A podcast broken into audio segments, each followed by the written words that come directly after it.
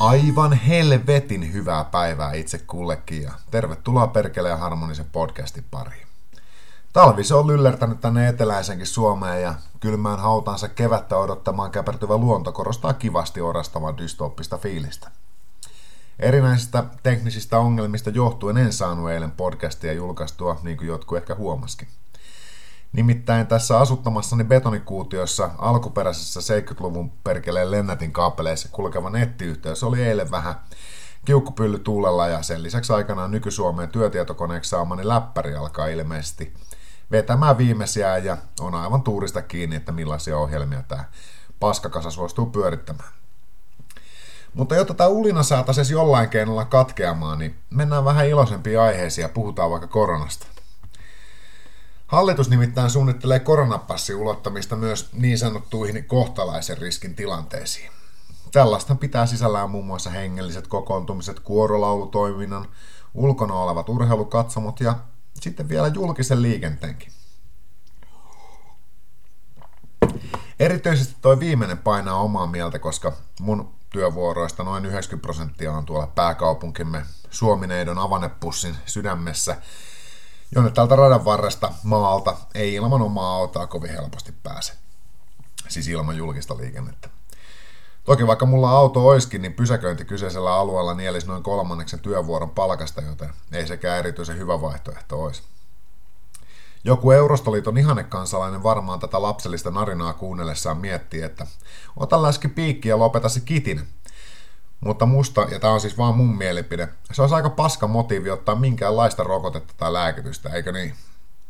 Mun mielestä motiivin pitäisi olla terveydellinen. Siis sillä että ihminen ottaa rokotteen tai lääkkeen siksi, että hän uskoo, että siinä on joku hyöty, että ei sitten tuu joku sairaus tai paranee jostain sairaudesta tai jotain muuta.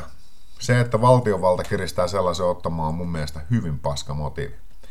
Ihan statementtina tähän väliin totean, että jos mä saan flunssan, mä en mene lääkäriin, ja vaikka saisin koronatartunnan, en mene lääkäriin. Positiivisen koronanäytteen jälkeen niin mä pidän pahvilaatikkoa sängyn vieressä, niin saa sitten hasmat miehet työntää suoraan siihen, jos henkselit lentää seinään. Säästyy sitten niitä hoitopaikkoja teille rokotetuille. Ja että parempi väki saa vielä paremman olon, niin tunnustan, että en ota rokotetta samasta syystä kuin en käytä kasvumaskia, eli olen keskivertoa tyhmempi ja helvetin itsekäs. Sillähän ei ole väliä, onko edellä mainitut asiat totta, mutta näin kiltisti nuoressa kulkevat saavat olla oikeassa ja toivottavasti saavat hieman paremman mielen, koska kuten sanottua, ainoastaan vegaanit, feministit ja ultraliberaalit vasurit vetää vihaisuudessaan vertaa koronaan täydellisesti hurattaneille kansalaisille.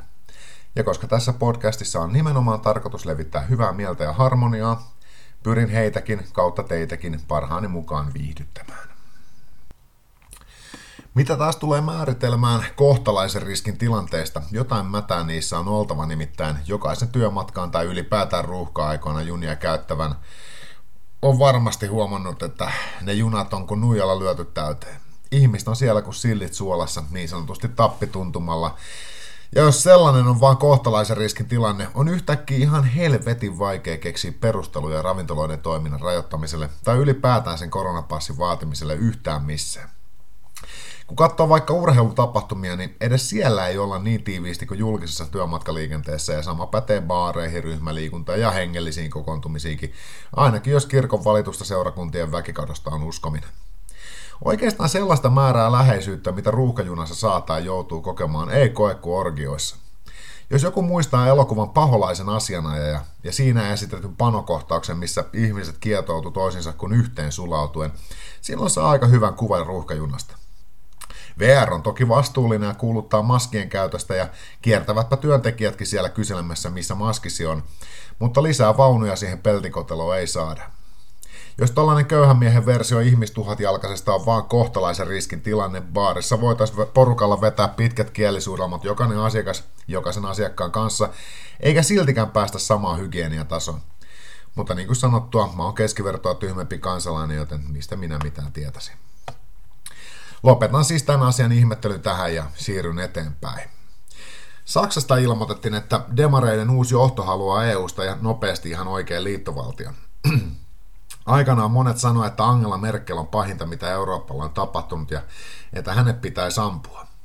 Näin rauhan miehenä totesin Moisen, että sieltä kyllä löytyy vähintään saman tason hörhöjä tilalle ihan jonoksasti, joten ei siitä olisi kuin haittaa ja oikeassahan läskipää oli. Unionistit kuolaa tattivahdossa odottaen kansallisvaltioiden poispyyhkimistä, toteuttaen samalla Marksin, Leninin ja Stalinin unelmaa rajattomasta maailmasta. Nimittäin kun Euroopan unionin liittovaltion kylkeä lyödään vielä kunnon vapaakauppasopimukset, mitkä varmistaa, että osavaltioiden nukkehallitsija ja ihmisperseet pysyy poissa bisneksen pyörittämisen tieltä, niin ollaan kyllä todella siirrytty niin lähelle rajatonta maailmaa kuin vaan suinkin mahdollista. Kuulostaa kyllä aika kivalta, eikö niin? Maailmassa oli toi jälkeen käytännössä kolme blokkia, jotka sitten taistelee keskenään luonnonvaroista ja ihmisresursseista. Kolme blokkia, joilla jokaisella on oma totuutensa. Asioista, jonka ulkopuolinen ajattelu on kielletty. Mä oon joskus nähnyt ja kuullut tämän jossain ennenkin, mutta nyt ei tule mieleen. Se oli se dystopia-tyyppi, mikä se nyt oli? Se klisee, minkä nimeen kaikki tällainen aina menee. Minkä nimen pudottaminen pöytään tekee susta automaattisesti ihan täynnä salaliittohörhö. Enkä nyt puhu David Aikista, vaikka lisko-ihmistenkin agendaan tämä kaikki hienosti sopiskin.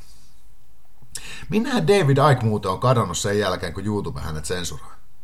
Musta olisi aivan helvetin viihdyttävää nähdä ja kuulla Alex Jones ja David Aikin yhteinen ohjelma, missä ne sovittaisi omia näkemyksiään sillä asioista kivasti yhteen.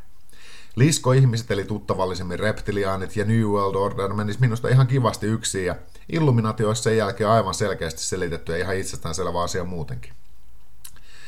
Tosi jos joku kysyisi, että missä nämä liskoihmiset on, kun yhtään ei ainakaan julkisesti ole löytynyt, ja sitten joku toinen kysyisi, että miksi tämä New World Order ja Illuminati näpertelee tällaisten ihmejuonien kanssa, jos niiden valta on niin rajaton, ja sen lisäksi ne ampuu itseään alituisen jalkaan, jos jonkinlaisilla avoimilla vaaleilla ja muulla sellaisella, niin se voisi olla aika kiusallista. Mutta olisi se silti viihdyttävää ja mielenkiintoistakin. Itsehän katselen maailmaa avoimin mieli ja kuten esimerkiksi ne porukat, jotka uskoo meidän elämän simulaatiossa asiansa perustelevat, koska ei ole todisteita, että emme elä simulaatiossa eikä toisaalta siitä, että eläisimme simulaatiossa, molemmat ovat yhtä todennäköisiä. Niin tässäkin asiassa voi perustella, koska ei ole todisteita, ettei liskoihmisiä ole olemassa, niiden olemassaolo on yhtä todennäköistä kuin niiden olemassa olemattomuus. Mistä me tiedetään? Helvetin harva meistä on nähnyt li- livenä liito-oravaakaan, mutta silti tämän kyseisen lentävän rotan paskapapana testaa joka vuosi jonkun rakennusprojektin etenemisen. Ei perkele, pakko mun on vielä mainita yhdestä koronaliitännäisestä asiasta, nimittäin italialaisesta superkoronapassista – nyt kun mallia on näytetty ja koska Suomessa on tapana vetää kaikkia vai helvetin överiksi, jää mielenkiinnolla odottamaan milloin Suomeen saadaan super-hyperkoronapassi, jonka edellytyksenä on, että vähintään 30 prosenttia ihmisen normaaleista ruumiinnesteistä on oltava rokotetta ja hengitystiet vedetty akryylimassalla umpeen. Tavallinen koronapassi alkaa vaikuttamaan jotenkin tylsältä nyt, kun italialaisilla on superkoronapassi, joten jotainhan tässä on tehtävää, että saadaan EU ja WHO herroille, rouville ja reptiliaaneille näytettyä, että täällä tehdään ihan mitä vaan, että saataisiin istua aikuisten pöydässä. Mutta nyt ei oikeasti enää koronaa. Jotta päästään lähemmäksi sellaista johtajiemme toivomaa vegetatiivista tilaa, kuvitellaan yhdessä tähän kohtaan hassuja kissavideoita, mitään sanomatonta kädenlämpöistä Suomi Pop iskelmää ja pääministerimme, suuren johtajamme Sannan lämpimästi hymyilevät kasvot.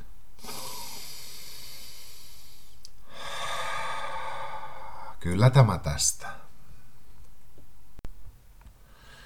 En teistä tiedä, mutta jotain huusaa hommia tässä on pakko alkaa keksimään, koska tämä helvetin koronapropaganda, syyllistäminen, pelottelu ja alituinen elämänlaadun radikaalilla heikentämisellä uhkailu alkaa syömään miestä.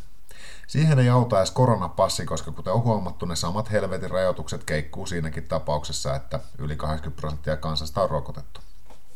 Mäkään en tässä podcastissa ole puhunut juuri muusta kuin koronasta. Some täyttyy koronasta, valtamedia täyttyy koronasta, vaihtoehtomediat täyttyy koronasta ja viidekanavatkin täyttyy koronasta. Tätä paskaa jauhetaan joka paikassa niin paljon, että ei sillä enää ole edes merkitystä, on koko homma edes totta, kun kaikilta on peloteltu paskajäykäksi.